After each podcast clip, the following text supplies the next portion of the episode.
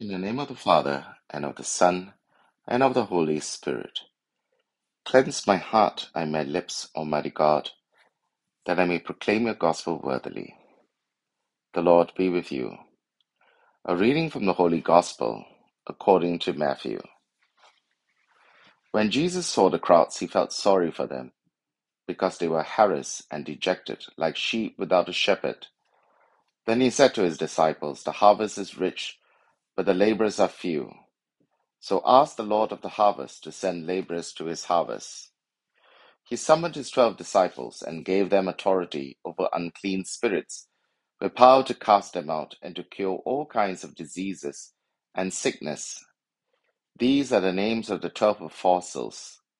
First Simon, who is called Peter, and his brother Andrew, James the son of Zebedee, and his brother John, Philip and Bartholomew, Thomas, and Matthew the tax collector, James the son of Alphaeus and Thaddaeus, Simon the zealot, and Judas Iscariot, the one who was to betray him.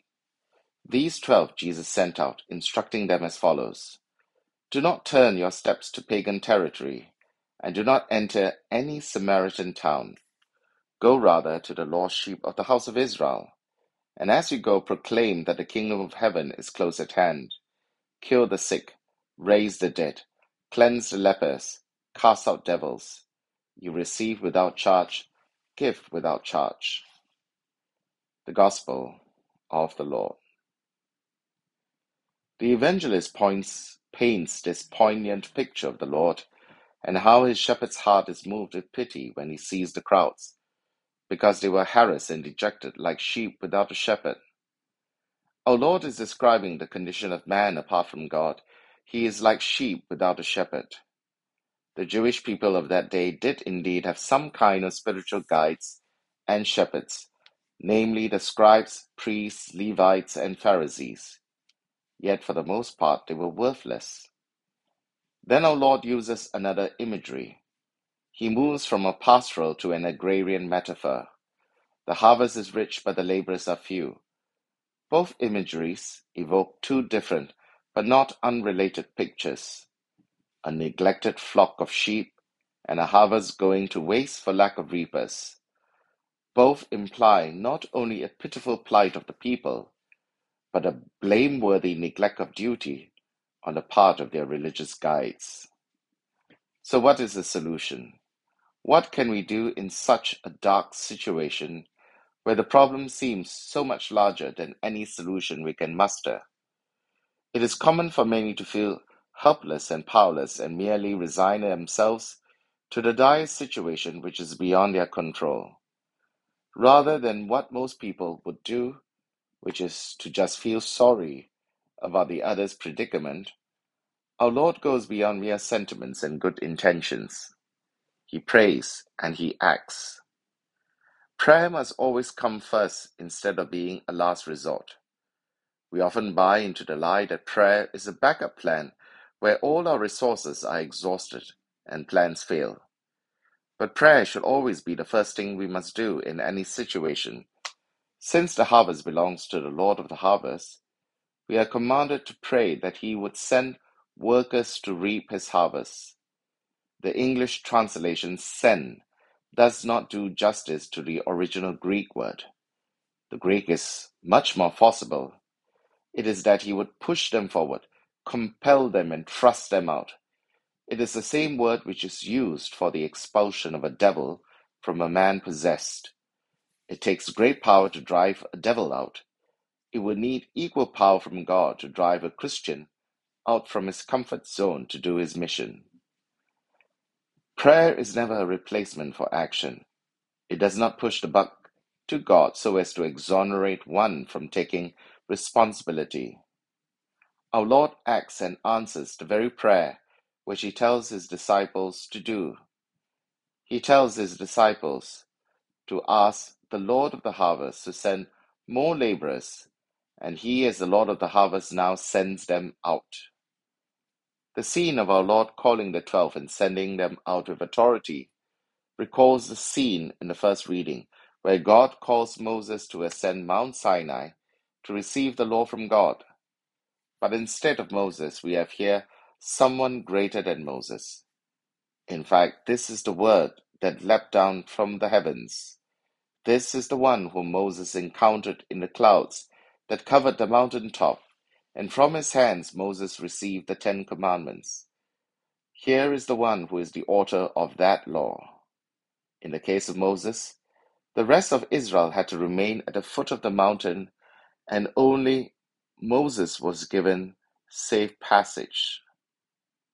But now, in the scene in the gospel, our Lord summons the twelve to come to him.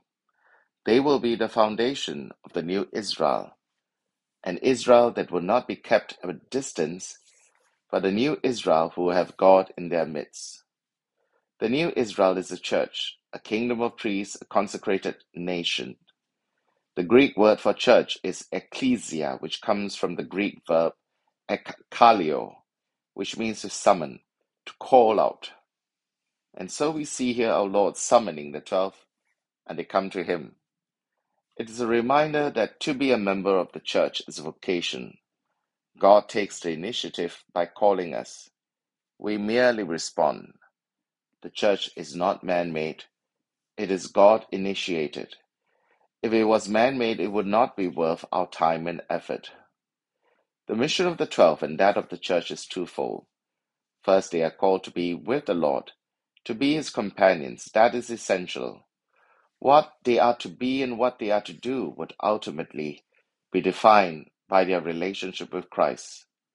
Without Christ, they are nothing.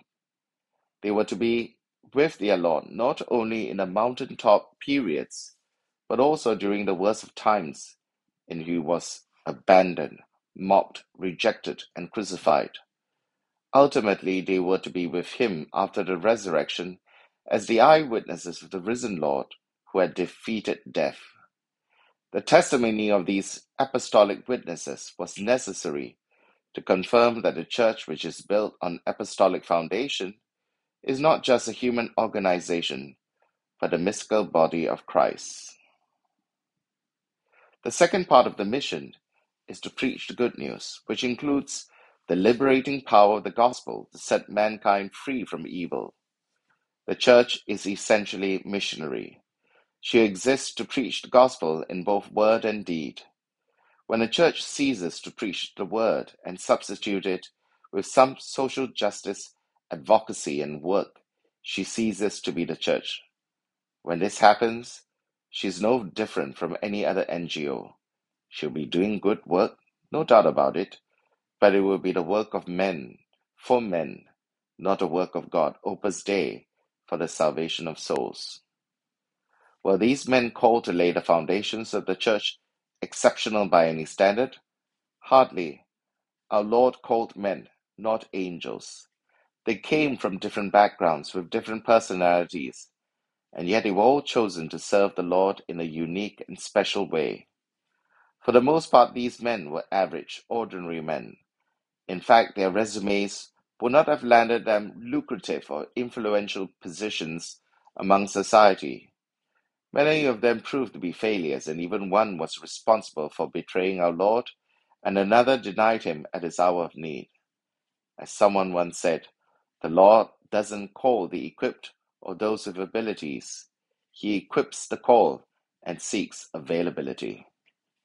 And so, as we are often disappointed and sometimes even scandalized by the conduct of the members and leaders of the church, we must remember that the church, the beautiful bride of Christ, his mystical body is also a church made up of sinful and imperfect members.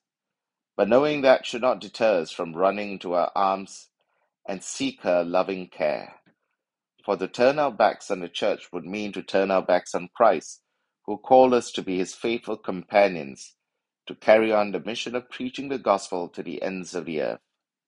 And the church continues to do this because she is not man made, but divinely instituted.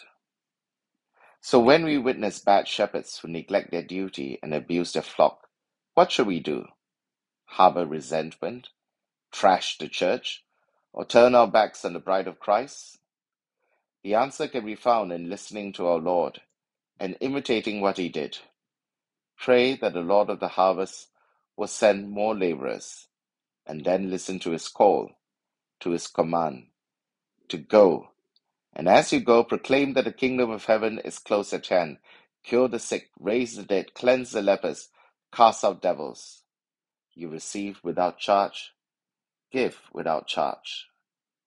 In the name of the Father, and of the Son, and of the Holy Spirit. Amen.